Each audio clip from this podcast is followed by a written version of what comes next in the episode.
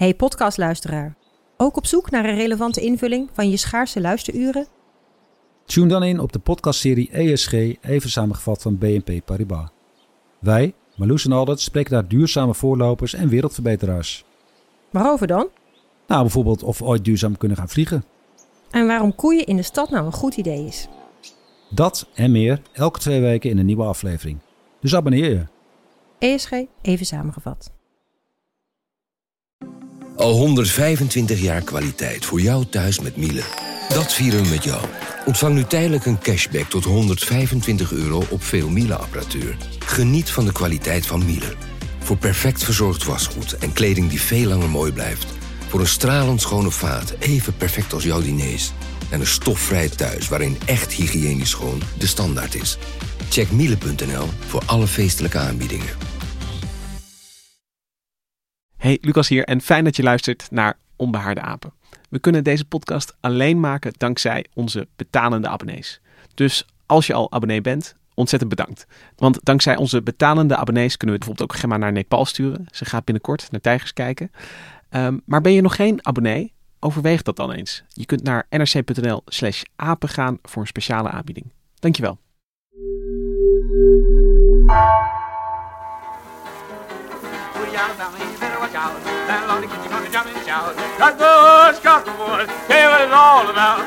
I'm gonna tell all the colored people. So I, I better, better be a little careful when they go along through that, but stay woke, keep the eyes open.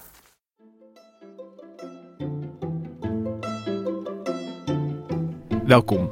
Wij zijn Onbehaarde Apen. Dit is een podcast van NRC over wetenschap.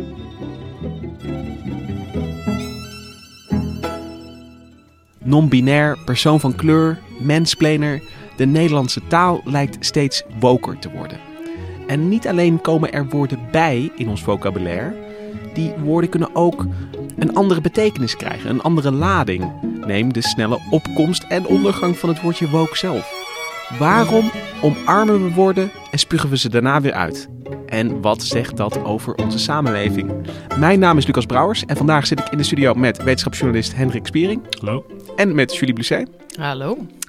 En Julie, um, beledig je als ik jou een taalnerd noem? Nee, absoluut niet. Dat is, uh, dat is een label wat ik uh, met, met liefde omarm. Want uh, je, je, hebt uh, Chinees gestudeerd. Je hebt, we hebben ook al een podcast gemaakt over de talen van Taiwan en wat daar allemaal gebeurt.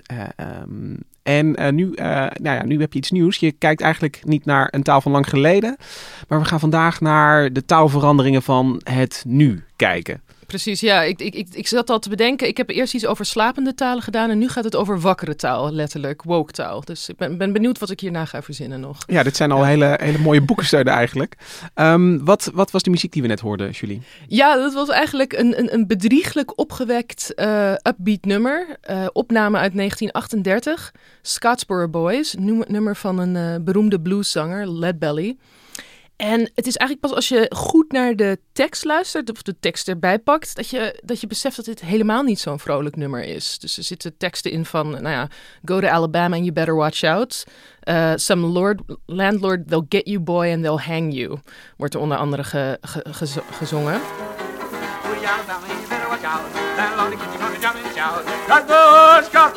En er wordt dus de hele tijd genoemd Scottsboro Boys. En Scottsboro Boys, dat zegt ons nu denk ik de meeste Nederlanders niks meer.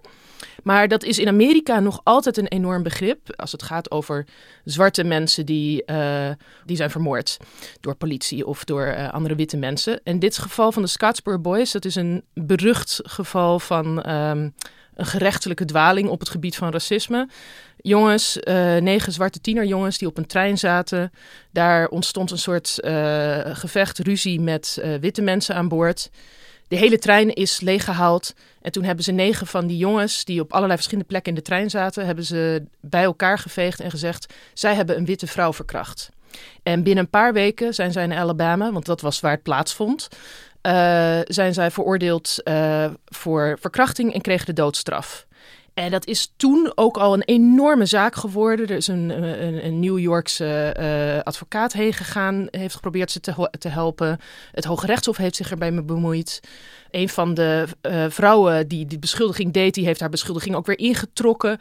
Maar het, het, dus er is niemand heeft de doodstraf gekregen uiteindelijk. Maar er hebben wel vier van die eh, jongens die hebben nou, tot, tot op hoge leeftijd decennia lang vastgezeten. En pas in 2013, dus lang na hun dood, zijn ze toch nog onschuldig verklaard. Dus dit is een Scottsboro Boys. Dat was op dat moment, nou ja, wat hij dus zegt, go to Alabama, you better watch out. Dat was echt iets waardoor iedereen wist, dit is wat in Alabama gebeurt en dit is waarom je leven daar niet veilig is als zwart persoon. Ja, we kijken eigenlijk midden in een, een soort waarschuwing, verwerking ook, wat er gebeurde in dat gesegregeerde uh, zuiden van de Verenigde Staten. Precies. En nou, dit is een lang verhaal voor dat je denkt van, goh, wat heeft dit in hemelsnaam te maken met, met taal? hoe, kom je, hoe kom je hierbij? Nou ja, het woord um, woke. Het woord woke, um, want uh, dat is het opmerkelijke. Aan het eind van het nummer van deze opname legt hij ook uit uh, dat hij zegt van, ja, ik heb die Scottsboro Boys, ik heb er een paar ook ontmoet. ik heb met mensen daar gesproken. en ik wil nog, en de reden dat ik dit nummer heb geschreven, is als advies aan all the colored people, aan alle mensen van kleur, uh, dat ik wil zeggen: I advise everybody be a little careful when you go along through there. Dus naar Alabama. Best stay woke. stay woke. Keep the eyes open. En was dat een nieuw woord toen? Of was dat, had het al een betekenis? Want het komt ja, ook van wake up en uh, I've, I've, woken up. Maar mijn Engels schiet tekort om te weten of dat de normale... Wat het bijzondere is aan, aan deze opname is dat het in ieder geval de vroegst gedocumenteerde vorm is uh, van, van woke. En dat is ook niet zo raar, omdat het dus uh, waarschijnlijk al decennia lang voornamelijk en eigenlijk tot aan 2014, op het moment van de Black Lives Matter protesten, dat dit woord weer omhoog komt en dan de mainstream bereikt, heeft het eigenlijk alleen bestaan in die Afro-Amerikaanse uh, maatschappij, community. En uh, was het dus altijd in deze betekenis. Precies de betekenis die we dus in de jaren 30 hoorden. En die tot, laten we zeggen, in ieder geval 2014, 2015 altijd zo gebruikt is. Ook vaak in combinatie met stay woke. Dus als een advies ja. van pas op. Op je hoede uh, Wees op je hoede. Ja. Uh, we leven in een uh, Wees waakzaam. maatschappij. Nederlands Wees waakzaam. Het, hetzelfde, ja. hetzelfde woord En hij, en hij heeft dus ook altijd die connotatie met, uh, die link met racisme eigenlijk ingezeten. Eigenlijk, Absoluut. Dat, dat, ik bedoel, daar, daar ging het om. Daar moest je waakzaam voor zijn. Dat was ja, niet misschien, waakzaam misschien voor... was je ook woke als je moest oversteken of zo. Of dat was het echt nee, die betekenis? Nee, het, is, het, is altijd, uh, het heeft altijd wel die betekenis gehad van ja. het is meer dan, ja, let op, kijk naar links, kijk naar rechts en kijk nog eens naar links. Dus nou ja, dat vond ik heel fascinerend om... om hier vertelde een taalkundige mij eigenlijk over, uh, Sibo Kanobana, Belgische taalkundige, die ook onderzoek doet naar uh, taal en racisme. En hij zei van ja, dus dat, het grappige is dat ik, ik, kwam met hem, bij hem om te praten over woke taal. En hij zei van nou, dit is een mooi voorbeeld van dat heel veel van die woorden waar we het over hebben, waarvan we nu denken van waar komen die opeens vandaan? Die zijn zo nieuw en, en, en, en modewoorden, uh, trendwoorden of wat dan ook. Dat het vaak woorden zijn, net als woke, die een decennia lange geschiedenis hebben, vaak in een bepaalde gemeenschap. En dan plotseling via social media boven komen drijven. En dan ook zodra ze eigenlijk boven komen drijven, dan ook enorm worden betwist, uh, worden uitgespuugd, worden gehaat of omarmd juist. En dat er dan ook een soort betekenissenstrijd ontstaat. Nou, wat je dus ziet is dat het vanaf in ieder geval de jaren 30 tot 2014 telkens diezelfde betekenis heeft gehad. Ook toen het eerst op social media kwam, was het nog steeds hashtag stay woke.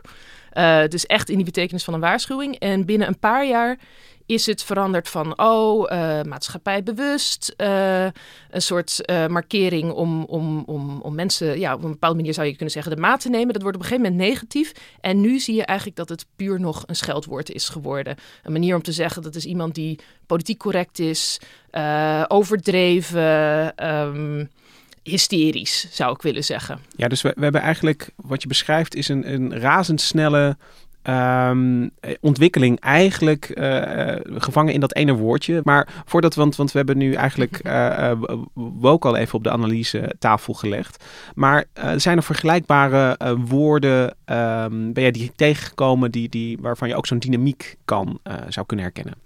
Ja, absoluut. En um, het grappige was, ja, kijk, ik bedoel, woke woorden, woke taal laten we eerlijk zijn, ik heb dat een beetje gebracht in dit artikel van dat is een ding.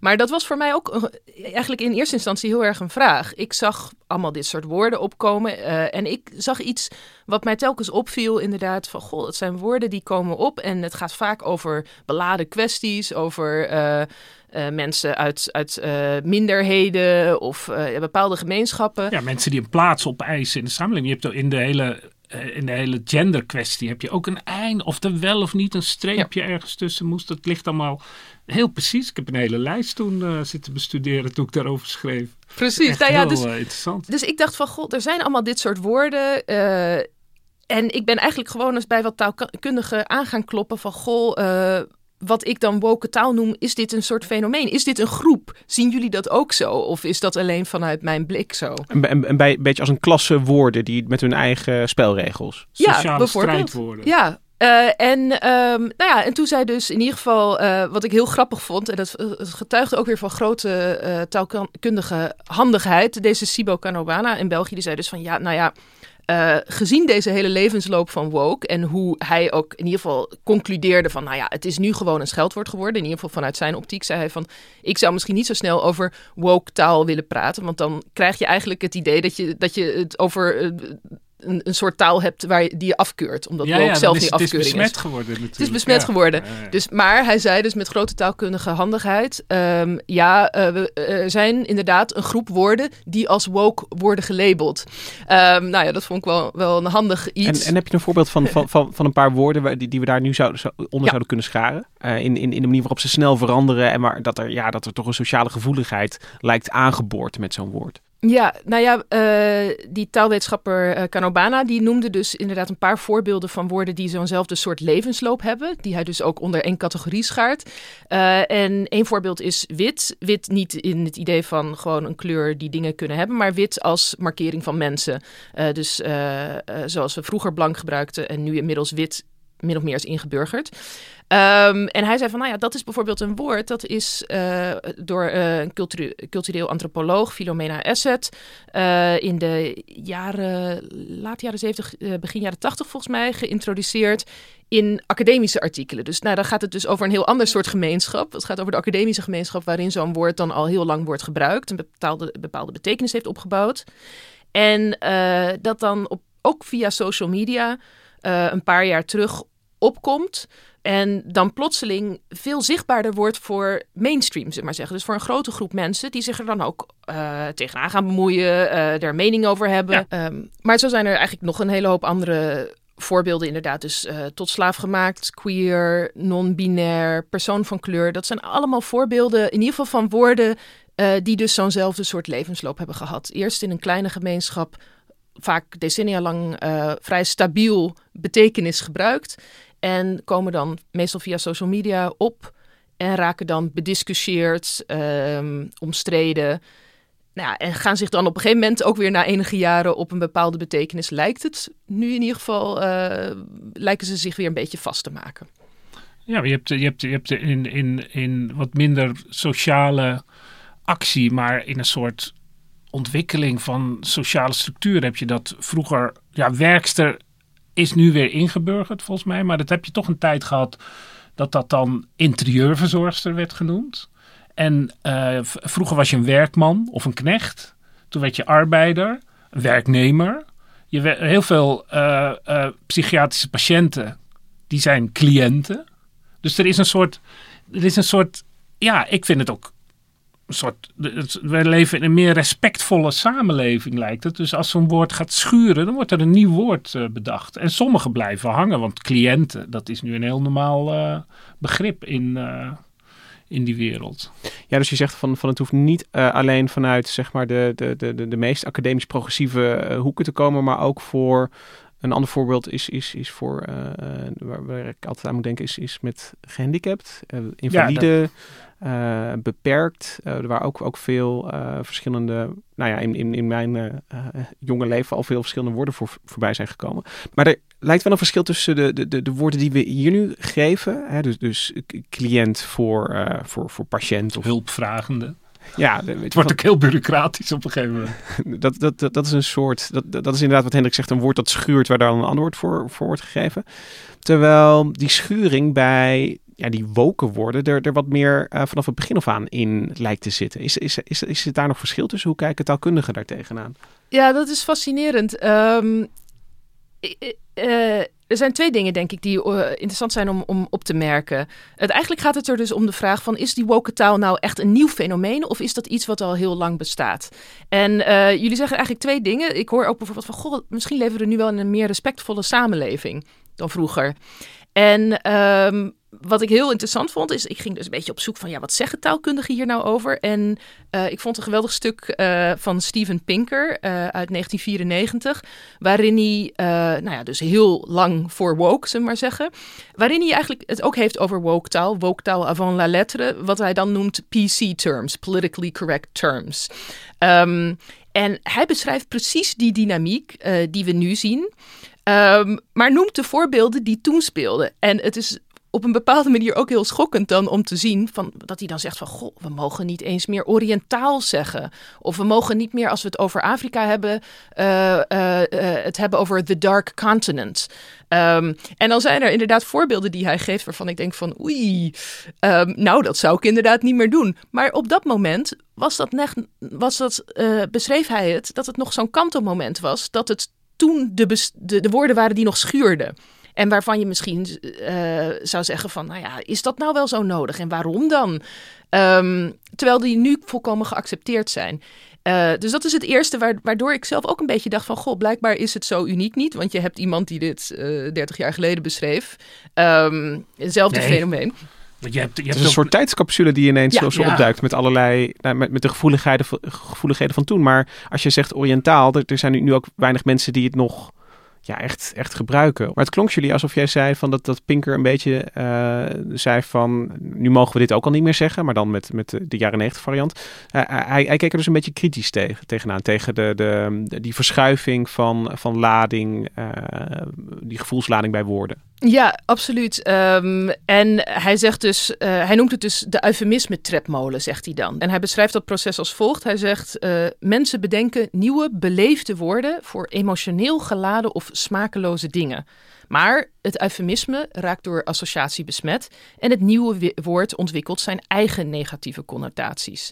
Um, dus hij zegt eigenlijk van, ja, uh, het heeft geen zin om die woorden te veranderen want hetgene waar naar het verwijst, dat is leidend. En dat verandert het concept, veran uh, besmet dan ja. weer het woord. En zo blijf je aan de gang. En ja. de, de tredmolen hierin is, zit, er, er zit een soort eindeloosheid in. Een soort uh, je verzuchting eigenlijk van dit, dit, dit gaat maar door en dit houdt niet op. Uh... Je loopt wel, maar je komt niet vooruit. Ja, en hij zegt dus van, ja god, we hebben het hier, laten we wel zeggen. Hij zegt dat we hebben het hier over style manuals, stijlgidsen. Niet over brain program of hersenprogrammering. En dan zegt hij dus ook, geeft hij als voorbeeld van, ja, het woord eend, dat kwakt of waggelt of ziet er niet uit als een eend. Het is gewoon een arbitrair klankje waarvan we met z'n allen hebben besloten, nou, dat verwijst daarnaar. En dus als je een woord verandert, dan verander je niet waar het naar verwijst. Uh, en daardoor heeft het eigenlijk geen zin. En ik vond dat wel fascinerend om, om te lezen. En dat ik inderdaad dacht van ja, god, hier zit dus inderdaad, het is een beschrijving van een taalkundig fenomeen, maar er zit ook een, een idee achter van uh, een, een, zinloosheid, heel duidelijk. Uh, van het is eigenlijk een beetje verspilde moeite. Uh, en dat heb ik ook voorgelegd aan andere taalwetenschappers. En uh, nou ja, bijvoorbeeld Sibo Kanobana, die zei ook van, nou ja, soms uh, ziet hij daadwerkelijk inderdaad van, nou, dan zou het best zinloos kunnen zijn. Hij geeft dan een voorbeeld het woord allochtoon, wat vervangen wordt door mensen met een migratieachtergrond. En hij zegt dan van, nou ja, dat, wordt, dat, dat wordt dan nu in België geïntroduceerd.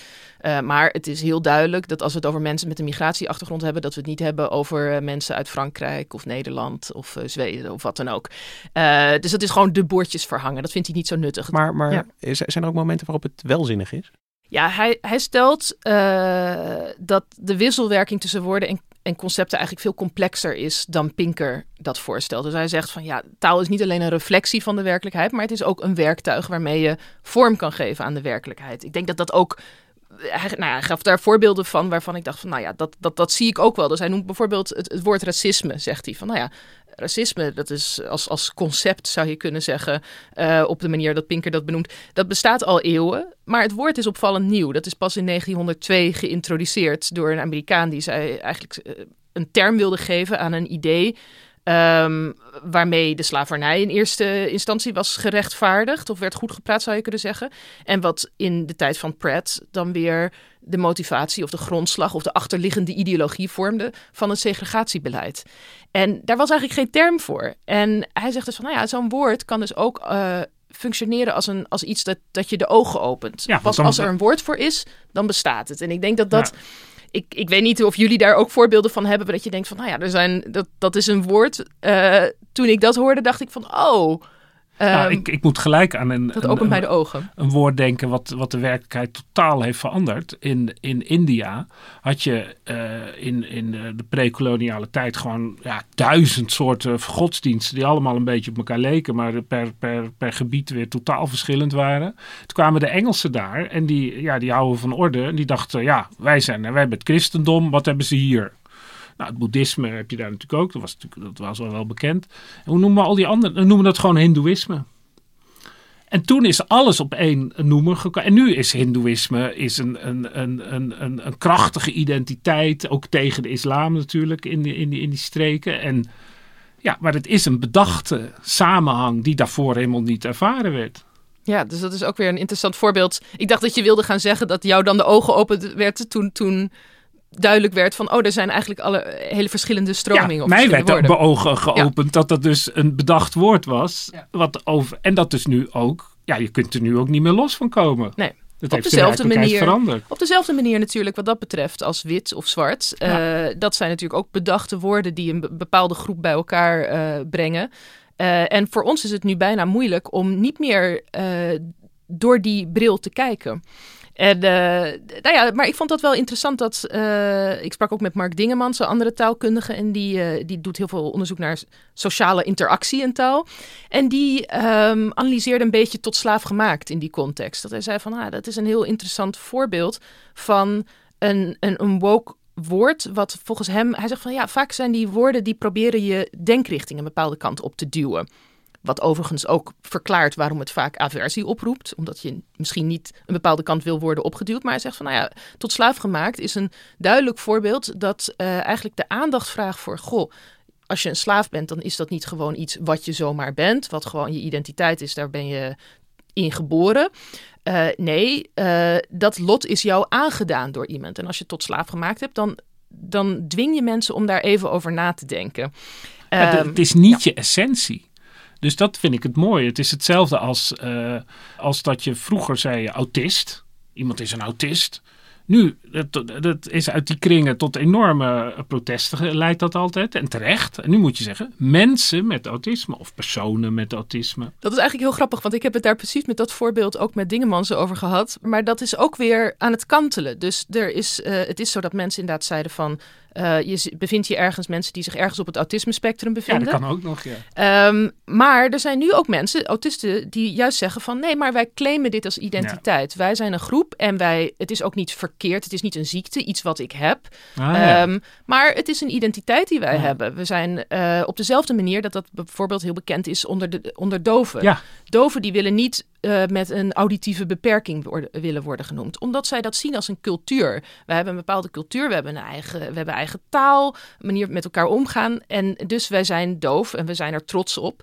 Um, dus je hoeft dat niet te, te, behandelen alsof het een beperking is. Dus dat is nee, ook dat een interessante... is een interessante fase in de strijd om gelijkwaardigheid ja. natuurlijk. Ja. En is het dan zo dat Um, als je dat met, met uh, doof zo ziet, met, met, uh, maar, maar je noemde net ook iets dat, dat, dat, dat er eigenlijk met de keuze om tot slaafgemaakte uh, te gebruiken, dat dat een soort, eigenlijk een soort ja, denkduwtje. Ja, of een soort ja. drempel op de weg. Weet je, ja. van, van je wordt eventjes moet wakker je even, geschud. even wakker geschud, ja. letterlijk.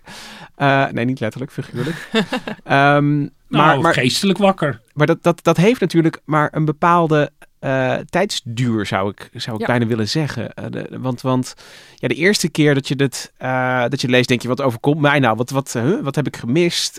wat, en dan, dan, dan verdiep je er inderdaad in. Uh, nou, dan, dan, dan, dan leer je welk idee erachter zit. Dan denk je, oké, nou, daar zit wel of niet iets in. Daar verhoud je dan een beetje toe. Maar op een gegeven moment is dat effect toch uitgewerkt, zou ik zeggen. Ja, dat is een heel interessant proces. Want het, het vervaagt gewoon die, die, die kracht die erin ligt, inderdaad. Ja, de, de eerste keer is de shock. En, en, en, maar dat, dat neemt de, de, de keren daarna eigenlijk al bijna al af. Dus, dus je ziet het, ook in de vorm. Je ziet het ook in de vorm, specifiek tot slaafgemaakt. Nou, ik werk ook voor een geschiedenisradioprogramma. En uh, ik merk dat mensen nu langzamerhand slaafgemaakt gaan zeggen. Ja, Dus het wordt qua vorm verkort. En dat is natuurlijk wel grappig, want het hele idee is ook juist door het een lastige. Uh, taalkundige lastige vorm te, te, te geven. Uh, uh, Mark Dingemans die zegt ook van ja, het is gewoon als je het hebt over taalkundige complexiteit. Tot slaaf gemaakt is wat ingewikkelder dan dat je gewoon een zelfstandig naamwoord hebt. Ja. Slaaf. Um, maar dat is juist ook deel wat je even wat je wakker schudt. Maar als je het heel veel gaat gebruiken, dan vlakt dat vanzelf weer af. En dan kom je dus op die eufemisme-trepmolen ook weer uh, terecht. Dat het dus voorstelbaar wordt dat we misschien over uh, drie decennia, dat we inmiddels ook gewoon slaafgemaakt zeggen of nou, zo. ik denk dat die F eruit valt en dat het slaggemaakt wordt. Slagmaakt. Slagmaakt. Slagmaakt. Maar, dus, dus... En dat we dan weer opnieuw moeten beginnen met een nieuw woord te introduceren. En ook bijvoorbeeld, ook omdat het dus in, nou ja, in, in fysieke vorm, zullen maar zeggen, in de vorm van het woord gaat afvlakken, maar ook de betekenis. En dat is natuurlijk wat hij benoemt met die eufemisme-trepmolen. Ja. Van goh, je begint hier en dan heb je dat woord geïntroduceerd. Nou ja, en dan twee decennia later, dan kan je weer opnieuw beginnen. Ja, als de gevoeligheid blijft, dan, dan, dan, dan, ja, dan blijft het schuren. De Pinker die noemt ook volgens mij, uh, ik weet niet wat hij in het Engels zegt, maar in het Nederlands is dat dan scheidhuis. Dat zegt ook niemand meer. Dan krijg je op een gegeven moment wc en nu zeggen ik moet even mijn handen wassen. Weet je, het is. Ik moet, mijn tante zei altijd, ik moet naar een zekere plaats. Dat moest wel altijd ontzettend op lachen. Toilet heb je nu natuurlijk, dat is nu een beetje stabiel. Dat denk ik ook. Ja. Nog wel. Maar om nog even terug te komen op dus, dat aspect van zinloosheid en zinvolheid. Hè, want ik vond dat zelf heel fascinerend. Ik had het met Mark Dingemans er ook over. Want hij zei van, ja jeetje, wij zijn heel erg van het erboven hangen. We zien allemaal grote ontwikkelingen die zich misschien wel over millennia afspelen. Net als evolutionair biologen of wat dan ook. En dan ziet dat er misschien die constante wisseling van woorden, ziet er zinloos uit. Maar ik zat ook later te denken van ja, je kan ook denken net als met een echte trapmolen. Je kan wel zeggen, ja god, waarom zou ik vandaag een uur op de trapmolen gaan staan? En over drie weken is mijn conditie weer even slecht. Dus ik, ik kan net zo goed ophouden, weet je wel. Waarom zou ik eigenlijk mijn tanden poetsen als ik morgen weer mijn tanden moet poetsen? Nee, je moet ook blijven natuurlijk. uh, ja, dus je kan zeggen van nou ja, nee, het is iets wat je moet blijven blij, bijhouden. Wat je moet bijbenen, een conditie die je in stand moet houden. En wat dus ook een interessant aspect is, ja, voor die mensen die... Uh, uh, die zich, uh, waar het om gaat, is het ook vaak zo van ja, het voelt niet zinloos om te zeggen van nou, we gaan nu een paar decennia met dit woord vooruit. En zelfs als je weet dat het over uh, drie decennia misschien zo is dat we niet meer, dat tot slaafgemaakt weer moet veranderen. Of dat we niet meer wit gaan zeggen of dat we iets anders gaan zeggen. Dan betekent het niet dat het nu per se zinloos is, voelt voor mensen om dat woord nu te gebruiken. Maar je hebt er ook nog, uh, en dat, dat ken je misschien, dat is het Gouden Eeuw-principe van Labov. Dat is zo'n beroemde taal, uh, uh, zo'n sociolinguist. En die, die, dat is gewoon de beschrijving van het feit dat nooit worden door oudere mensen nieuwe woorden fijn gevonden. Iedereen blijft hangen bij de woorden waar hij mee opgegroeid is. Dat zie je al bij bijbelvertalingen natuurlijk, om maar eens iets heel nieuw, iets heel anders te, te zeggen. Maar ook, je denkt, ja, waarom moet dat nou? slaaf, dat was toch prima? En terwijl ze gebruiken wel allemaal computer, weet je, de dingen zijn het probleem niet. De nieuwe dingen zijn het probleem niet. Maar de woorden, daar is een soort... Ja. Het, het wordt alleen maar, minder, bij wijze van Mag spreken. ik wat mooie voorbeelden? Want dit is ook een van de, de redenen, misschien kunnen we het daar zo ook over hebben, van goh, hoe uniek is Woketaal nou sowieso? Um, want inderdaad, als het erom gaat, uh, het grappige is dat mensen, nog afgezien van woorden over beladen kwesties, maatschappelijk ingewikkelde kwesties, hebben sowieso een enorme hekel aan verandering als het gaat om taal. In universele zin. En uh, ik, uh, ik heb een geweldig boek gelezen over, over uh, evolutie van taal, culturele evolutie van taal. The Unfolding of Language van Guy Deutscher. Even een, korte, korte aanrader. Um, en hij noemt dan inderdaad op hoe je steeds verder in de geschiedenis terug kan gaan, hoe mensen dan schrijven over hun taal. En dan heb je dus bijvoorbeeld uh, uh, een van de gebroeders Grimm, die in 1819 dan zegt over Duits van die tijd, 600 jaar geleden, elke, kon elke boer uh, een prachtig, perfect Duitse taal spreken. Waarvan de taaldocenten van deze dag niet meer kunnen dromen. Um, en dan heb je dus ook. Of Jonathan onzin, Swift. natuurlijk. Jonathan Swift in 1712 heeft toen een uh, proposal for correcting, improving and ascertaining, ascertaining the English tongue geschreven. En dan zegt hij: I do here in the name of all the learned and polite persons of the nation complain that our language is extremely imperfect, that its daily improvements are by no means in proportion to its daily corruptions. En dan nog even heel ver terug in de tijd. Uh, Cicero, 46 uh, voor Christus, de beroemde, beroemde Romeinse staatsman en uh, orator, die over de redenaarskunst ook toen op een gegeven moment het volgende schreef. praktisch niemand spreekt tegenwoordig nog correct. het is heel duidelijk dat het verstrijken van de tijd een vernietigend effect heeft gehad op het domein van de taal. Nou ja. Maar dat, dat is eigenlijk het spiegelbeeld van, van wat Pinker ook zegt. Omdat uh, er is gewoon een soort idee dat er woorden die zijn dingen en die blijven bestaan. En die, als, we dat, als we daar een andere betekenis aan geven, dan wordt het besmet. En dat moet allemaal zo blijven. De taal moet zuiver blijven. Ooit was het goed en wij hebben het verpest. Ja. Of uh, de huidige jonge generatie heeft het verpest. Ja. Wij hebben, zijn de laatste der Mohikanen. Ik heb het ook nog even opgezocht. Want ik dacht van het is toch ook wel leuk om te kijken naar die mensen. Wanneer maken ze nou op welke leeftijd? Maken ze dit soort... Uh, ja, niet als je twintig bent dit. natuurlijk. Nee, inderdaad Cicero die schreef dit toen hij een jaar of zestig was. Nou, ik dacht inderdaad, dat klopt wel ongeveer. Ik heb dat, dat was ook iets wat Mark Dingemans overigens tegen mij zei, taalkundige. Uh, die zei ook van ja, het is zo dat ons taalgevoel lijkt zich een beetje uit te kristalliseren als we een jaar of twintig zijn.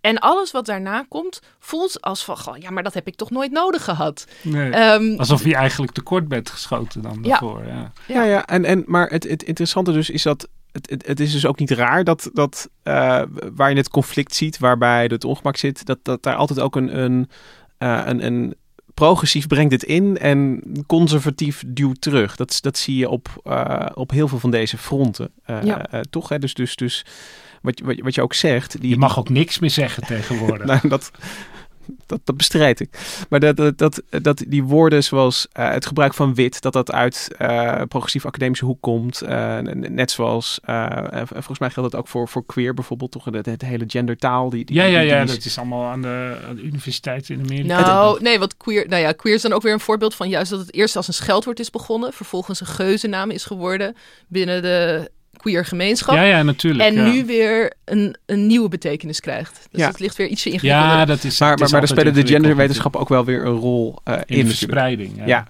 maar dat, dat generatieconflict zit er dus eigenlijk een beetje ingebakken. Dat, dat, dat, dat juist deze woorden, dat daar, weet je, die, die, die, die sociale strijd en die progressief-conservatief dynamiek in zit, dat, dat, dat snap je ook heel goed als je er dus op deze manier een, een beetje naar kijkt.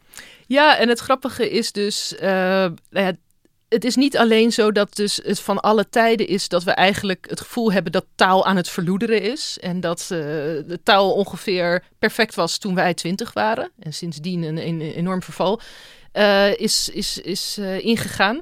Maar het is um, ook zo dat het dus niet alleen voor woke woorden geldt dat betekenis langzaam verandert. We hebben het net gehad over die, die nou ja, woorden waarvan je zegt van nou ja, die waren vroeger voor ons gevoel neutraal. Maar die lijken van betekenis te veranderen of een beetje te verschieten. En dan moeten we ze, moeten we ze vervangen door iets nieuws, wat op de een of andere manier beter is. Homo door, door queer bijvoorbeeld. Um, maar dat is wel een groot verschil hoor, homo en queer. Ja, dat is een groot verschil, dat is waar. Dus nou, daar kan je ook nog een hele, hele boom over opzetten. Maar um, uh, dat, dat aspect is ook universeel in zekere zin. Bijna alle woorden, er zijn een paar woorden die, die, die uh, blijven heel constant.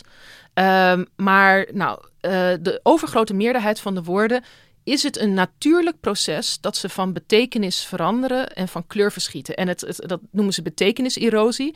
Je zou het kunnen zien als, als, uh, nou ja, als woorden als een soort, soort uh, pijlpunten zijn of zo. Op een gegeven moment, nou ja, ze gebruikt ze heel veel. Dan worden ze sleets. En dan moeten we ze door de woorden aan te passen of, of, of, of extra iets aan toe te voegen, moeten we ze weer een beetje aanscherpen om te zorgen dat we onszelf treffend kunnen blijven uitdrukken. En dus die eufemisme-tredmolen waar we het net over hadden, dat is niet alleen iets wat plaatsvindt uh, voor bepaalde taaldomeinen uh, over, over beladen, maatschappelijk beladen onderwerpen, zullen we maar zeggen. Maar in zekere zin de complete taal bevindt zich op een eufemisme tredmolen. En dat is uh, het grappige, dat je dus, het is, wat ik ook heel leuk vind aan die woke taal, is in zekere zin, het is een soort microcosmos, een soort petrischaaltje, waar die verandering heel snel gaat. Um, en dat is er uitzonderlijk aan, dat zeggen taalkundigen ook. Van ja, nou ja, er zijn een paar taaldomeinen waarop die verandering heel snel gaat. En dit soort onderwerpen, dan zie je dat dus inderdaad. Maar eigenlijk onze hele taal, dat is eigenlijk wat ook gaat over hoe taal evolueert. Waarom ontstaan talen, waarom veranderen talen? Heeft ook te maken met die drijvende kracht van die betekeniserosie. Die ervoor zorgt dat wij telkens maar bezig moeten blijven om de taal een beetje weer aan te scherpen, er iets bij te plakken, aan te stippen, uh, et cetera. En, en uh, uh, heb je dan een, een zijn er dan verschillende snelheden voor, voor verschillende eh, categorieën, toch? Want, want Hendrik, Hendrik bracht al even de wc in. Um, ja. Ja, ja, ja, Weet je, van, van, van, dat, dat, dat, dat voelt dan een, een beetje als een, een, middenmotor. Dat, dat verschuift niet uh, binnen een periode van, van een jaar, zoals, zoals woken kan gebeuren. Maar wel misschien eh, van generatie tot generatie. Absoluut. Ik denk dat uh, het toilet is een heel goed uh, voorbeeld. Of toilet is volgens mij ook al niet Ja, maar dat is maar ook cultureel afhankelijk. Want als er dus op een gegeven moment hebt een soort beschavingsoffensief. Dat je niet meer in het openbaar winden mag laten, bij wijze van spreken.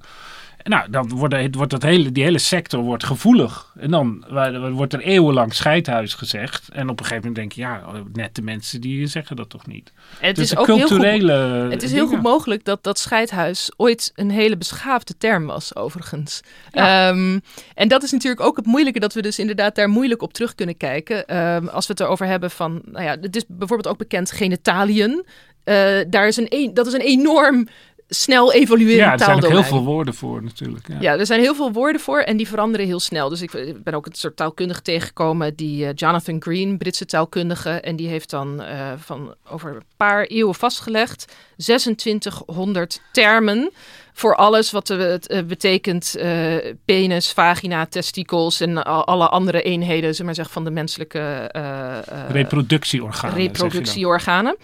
Um, en nou ja, als je dan vergelijkt van, uh, goh, 2600 genitaliën over een paar eeuwen. Uh, hoe, hoe, hoeveel woorden zijn er voor elleboog? ja. Nou ja, daar is er dus maar eentje van. Dus dat is een heel groot verschil. Het taaldomein uh, genitaliën en taaldomein uh, andere niet beladen ja, lichamelijke En waar houdt de elleboog op en begint de arm? Dat weet ook niemand. Ja, precies, de daar, bovenarm en de onderarm. Daar zouden we ook wel eens wat preciezere termen voor mogen nou, dus Niemand zit erop te wachten. Dus ja. ja. Dat is nee, niet nodig. En, en, um, maar maar, maar de, de, de, de uh, het zegt dus iets over taal dat uh, inderdaad, uh, wat het woord betekent, waar we in ieder geval naar willen verwijzen, dat, mm. dat, dat, daar, daar zit een wisselwerking in, dat, dat, daar dus, dat we daar ook sneller alternatieven voor gaan zoeken. Of dat er op, op, op een of andere manier sneller ja. gezocht wordt naar... Dat het sneller sleets raakt. Ja, ja dus maar er zijn vond, ook ik vind woorden... ook de versterkers vind ik ook heel interessant wat dat betreft. Um, dus woorden als heel erg, maar gruwelijk... Of letterlijk. Ik, letterlijk. Letterlijk. Uh, hij was zo boos. Ik hij ging letterlijk, letterlijk knalde dood. Elkaar, ja. ja, precies. Uh, oprecht heel blij. Ik vind oprecht vind ik een geweldige, ja. le leuke nieuwe taalinnovatie... waar ik als 34-jarige nog een beetje aan moet wennen. Maar ik vind het heel leuk dat het voor mij klinkt het alsof het een beetje in de, in de categorie... Barmhartig of zo. Het klinkt voor mij heel ouderwets, maar het is bedoeld om, om, om kracht bij te zetten. En wat je ziet is dat versterkers, dat is ook zo'n taaldomein, um, wat juist omdat het dus juist kleur wil geven aan onze taal, om dingen net dat zetje bij te geven. Nou ja, dat, dat kan je, die woorden die hebben maar een beperkte houdbaarheidsdatum. Want je kan maar zo lang zeggen dat iets uh, gruwelijk of zeer, ja. zeer is een nu compleet neutraal, zeer betekende Pijnlijk. vroeger letterlijk pijnlijk. Um, nou ja, iets doet zeer. Dat Ja. hebben we ook nog steeds. Maar um, het grappige is dat we dus in ons hoofd... dat we helemaal niet meer denken van... oh, dat is echt pijnlijk uh, lekker. Pijnlijk lekker. Dus, ja. dus zeer was een beetje het, het ziek van vroeger. Absoluut. En je zegt nu ook niet meer zeer lekker. Je zegt heel lekker. Heel lekker. Ja. Helemaal. Ja. helemaal Je kunt toch wel, maar, maar, maar het is juist, ehm, ik vind dit wel een, een leuk eh, voorbeeld van dat het sig- signaalvlaggetjes voor, ehm, eh, voor, voor een generatie zijn. Als, je, als, je, als iemand zegt, ik, ik was zeer ontstemd, dat kun je zeggen. Maar, dan, Ontstemd. maar, maar al, al die combinatie daarvan, die, die, die, dat, dat is al iemand van, van een bepaalde leeftijd die dat zegt. Ja. Terwijl als iemand zegt, dit was echt ziek lekker, dan, dan zie ik al een heel ander persoon voor me. Ja. En eh, ik bedoel, we zijn nu heel ver, ver afgedreven van, eh, van, van woke. Ehm, Ja, waarom eigenlijk? ja, ik ben er, dat weet ik niet. We gingen, eh, we gingen de, de wc achterna. Ehm, maar hè, dus, dus, dus wat jij zegt is, is in die woorden als woke, daar, daar zie je die taalevolutie eigenlijk in, in, in overdrive. En dat is, dat is zeg maar, daarin Ja. is het die snelheid, daarin is het afwijkend. En dan toch als, als, als bioloog denk ik van, van eh, ook de, snel evoluerende genen, die, die gebruiken biologen altijd om te kijken van wat is er belangrijk voor dit organisme? Is er iets veranderd in de omgeving? En op die manier zou je ook, eh, als je talen gaat vergelijken, als er ineens heel veel verandering is in bijvoorbeeld de manier waarop mensen huidskleur aangeven, nou, dan kun je er donder op zeggen dat daar discussie over is. Ik kan me bijvoorbeeld heel goed voorstellen dat er in andere maatschappijen, elders op de wereld, dat die woorden voor, voor huidskleur bijvoorbeeld heel stabiel zijn. Wat aangeeft dat er misschien minder discussie, maatschappelijke Of er discussie zijn helemaal geen Ja. woorden voor. Dat kan ook nog. is. Dat kan ook nog. En dat is absoluut heel interessant. En dat is iets waar ehm, al deze taalkundigen het eigenlijk over eens zijn. Ook van Pinker tot, tot Canobana tot Dingemansen. Is dat ze zeggen, ehm, als je wil zien of er bijvoorbeeld over een bepaald onderwerp helemaal, helemaal niet beladen meer is. Dan zal je zien dat de taalevolutie stopt of zeer vertraagt. Ehm, dus eh, wat dat betreft kan je dus inderdaad de woorden ook gebruiken om iets te zeggen over wat zegt het nou over ons als maatschappij. En wat dat betreft vond ik ook heel mooi, maar ook pijnlijk voorbeeld is ehm, woorden die gaan over mannen en vrouwen, gelijk, eh, gelijke titels. Ehm, als je kijkt naar eh, benamingen voor, voor vrouwen. En dan gaat het dus bijvoorbeeld over man en vrouw, eh, echtgenoot, echtgenote, eh, eh, baas, bazin, weet ik veel wat. Ehm, daar is onderzoek naar gedaan en daar blijkt uit dat wat je ziet is dat de, de vrouwelijke term die verliest op een gegeven moment veel sneller die betekenis en moet dan worden geüpdate. En in het Engels heb je daar mooie voorbeelden van. Dus er heeft een briljant Amerikaanse taalwetenschapper heeft daar in de jaren zeventig al onderzoek naar gedaan. En dan zegt ze bijvoorbeeld een bek- bekend voorbeeld is sir en madam. Ehm, madam, sir gebruiken we nog steeds wel. Madam, dan krijg je de associatie hoeren, madame. Ehm, dat wil je niet meer gebruiken. Nou, Ehm, dat is eh, goed dat ik het weet. ja, dat is eh, goed, goed dat je het weet. Sta je dan weer voor gek? in, eh, sta je weer voor gek. Een ander voorbeeld is master en mistress. Die kwamen allebei uit het, uit het Old French, Oud-Frans. En werd gewoon gebruikt om te zeggen, nou, dat is iemand in een po- positie van gezag. Ehm, maar nou ja, master, dat kan je nog steeds wel gebruiken op, op, in bepaalde contexten. Iemand is eh, ergens meester van, ook, eh, ook in, het, eh, in het Nederlands. Maar goed, ehm, in het Engels is dat gewoon een neutrale term. Maar mistress, ja, dat is een minares. Dat, dat, dat heeft een hele negatieve betekenis gekregen. En wat je dus ziet, in het Nederlands heb je dat ook. Beroemd voorbeeld is vroeger was het man en wijf. In plaats van man en vrouw. Wat je ook nog ziet, eh, wife eh, in het Engels eh, leeft nog steeds door. In het, in het Duits heb je ook nog. Ehm, en dat is dus vroeger zo. Ik heb ook nog eens eventjes gekeken naar de geschiedenis van dat woord dan. Eh, 1526, iemand zegt, zij was een schoon wijf van gedaante. Cats, Jacob Cats, 1657. Zij was een deftig wijf. Of 1782, de vrouw van zekere graaf dat reeds een oud wijf moet wezen. Nou, dat kan ik me nu niet voorstellen dat je dat over een gravin zou zeggen. En wat je dus ziet is dat vanaf de 18e eeuw wordt het langzamerhand... wijf krijgt een, een, een, een eh, nare betekenis. En wat er dan gebeurt is dat we dus vrouw nemen. Want vrouw was vroeger een positie... Vrouwen, was een eigenlijk een vrouwen. titel. Ja, was ja. een titel. Dus we hebben toen die... Toen is het naar beneden opgeschoven. Vrouw werd neutraal. Eh, van een chique positie inderdaad. Een, een gravin of iets dergelijks. Een vrouw van adel. Ehm, dat werd neutraal. En, en wijf, nou ja, dan hebben we het alleen nog over viswijf. Of misschien kan je nog tof wijf zeggen. Ja, dat is tof ongeveer, wijf kan nog wel. Ja. Dat is Maar- ongeveer de enige context dat je soort van positief kan zeggen. Ehm, maar wat je dus ziet daaraan is, eh, ik vond het heel pijnlijk, maar ook heel inzichtelijk. Dat je ziet van, nou ja, je ziet de afgelopen eeuwen dat het dus ook nog steeds zo is dat in zekere zin dus vrouwen gewoon ook een beladen onderwerp nog Ja, zijn. maar natuurlijk Ook een een- enorme emancipatiestrijd gaande geweest. Ja. eh, nog steeds natuurlijk. Dus ik ben heel benieuwd ook of dat proces nu al gestopt is. Of dat we kunnen zeggen over een, over een eeuw van... oh ja, we zeggen nog steeds man en vrouw. Nou, je hebt het met meisje. Hm. Dat het ligt nu een meid. Weet je, daar er wordt ook mee gerommeld, zeg maar. Jongens en meiden. En, en, met meisjes. specifieke v- vrouwen eh, titels voor beroepen, dus die- die worden uit in de band gedaan. De, de directrice is, is eigenlijk weg. Weet je, van, van Ja. je, misschien juist gewapend met deze kennis dat die term zo snel devalueert, eh, dat je het maar beter iets, iets neutraals kan noemen. Ja, en wat ook natuurlijk Ja. interessant aan is... is dat je ziet dat het dus niet per se activisme is... wat leidt tot de introductie van een nieuwe term. Maar dat het dus inderdaad weer, als we het weer op die eufemisme mogen komen... ja, je, we zien gewoon dat dat, dat woord... eh, verliest betekenis. Dus er moet er toch echt wel een actie komen. Je kan niet maar zeggen, van, nou, we blijven gewoon wijf zeggen, want we weten waar het over gaat. Ja. Nee, dat kan je eigenlijk niet maken, omdat dat proces, dat, dat gebeurt nou eenmaal. En je moet, je moet er iets aan doen om dat, om dat toch tegen te gaan. Ja, dat gaat soms dan- dat- betekent ja. dat nieuwe woorden. kan heel snel gaan natuurlijk.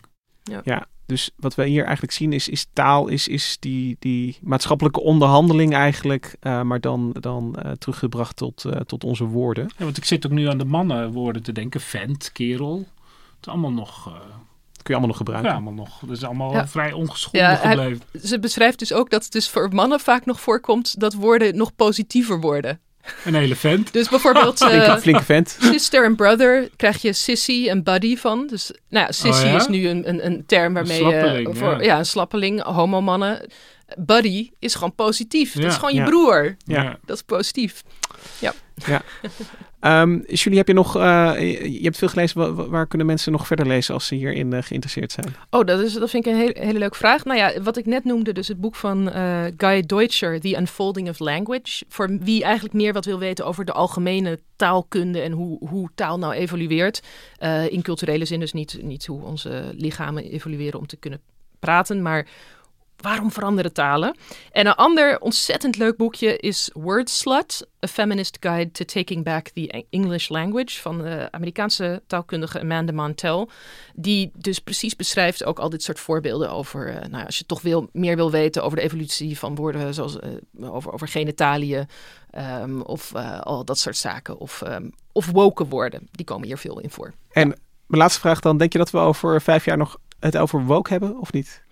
Nee. En eh, het grappige was, nog één soort van laatste anekdote daarover. Toen ik dit stuk schreef, toen zat ik eh, ook in de, in, in de krantenbank een beetje te kijken. Omdat ik toch wel heel benieuwd was van, goh, hoe heeft dat woord zich nou eh, geëvolueerd de afgelopen tijden? En wat is nu eigenlijk de status op dit moment?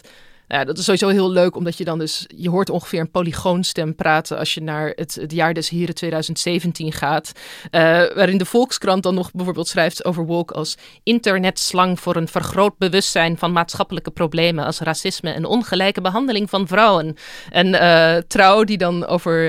eh, Katy Perry- 2017, hè? 2017 zegt Katy Perry als woke zeggen ze maatschappijbewust. Eh nou ja, je ziet dat dat dan heel snel verandert in die kranten. Dus dan wordt het woke denken, wokeisme, woke ideologie, woke waanzin. En in het moment dat ik aan het kijken was, toen was het wel nog zo dat ook de Telegraaf bijvoorbeeld, die dan een klein beetje hierin voorop loopt, die had het nog steeds over overdreven woke.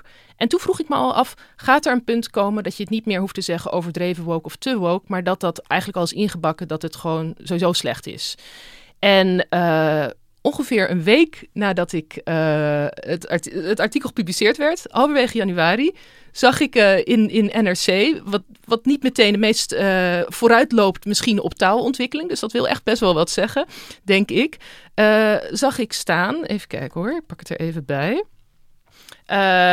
Toen werd eh, Taco Dibbits van het Rijksmuseum, directeur, werd geïnterviewd. Naar aanleiding van de hele Bersiap-affaire, ander, ander beladen woord. Ehm, en toen werd hem de vraag voorgelegd: het Rijksmuseum krijgt van sommigen het verwijt dat het de laatste tijd te progressief is. Woke zelfs. Nou ja, dan zie je Ja. dus dat woke duidelijk erger is dan te progressief. En eh, Taco, die, eh, Taco Dibbits die reageert daar ook op alsof hij dat zo volledig het, het, de betekenis van het begrip zo accepteert. En zegt dan, ik beschouw mijzelf en ook het Rijksmuseum niet als woke. Ehm, dat is dus fascinerend dat je ziet van 2017 Ja. compleet positieve betekenis. En nu is het eh, eh, in, in NRC in ieder geval wordt het volledig gezien als het is overduidelijk als we het over woke hebben, hebben we het over iets negatiefs. Dus ik denk persoonlijk in ieder geval de komende jaren dat het eh, Nou, ik ben heel benieuwd. nergens het- heen gaat. Meneer Dibbets van het Rijksmuseum heeft natuurlijk niet het laatste woord eh, over de Nederlandse taal. Nee, maar we hebben het ook niet meer over politiek correct. En we hebben het ook niet meer over social justice warriors. En we hebben het ook niet meer over provo's. Dus al die progressieve titels, die, die, die, die slijten wel heel Ja, snel. ja, ik denk, dat, ik denk het ook. ja. Ja. Maar er zal ongetwijfeld een opvolger komen. Ongetwijfeld. En dan, eh, ik weet niet of dat het gaat redden. Dat is, dat is te, te, te, te obvious. Te Hollands. te Hollands. Eh, dankjewel Julie eh, dat je ons kwam vertellen en meenemen in deze razendsnelle taalevolutie. En eh, dankjewel ook Hendrik Spiering. Dankjewel ook Julia Vier voor de productie van deze aflevering. Wij zijn er volgende week weer. De muziek die je nu hoort, die is gespeeld door het Dudok Quartet. Dat mag je gewoon zeggen. Nog wel. Kwartet. Tot Ja, volgende week. kunnen. Nou.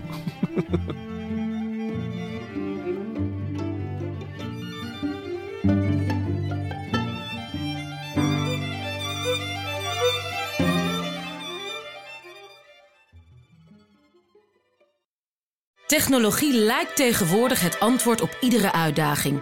Bij PwC zien we dit anders. Als we de potentie van technologie willen benutten, kunnen we niet zonder een menselijk perspectief. Human-led, tech-powered noemen we dat. Ga naar pwc.nl.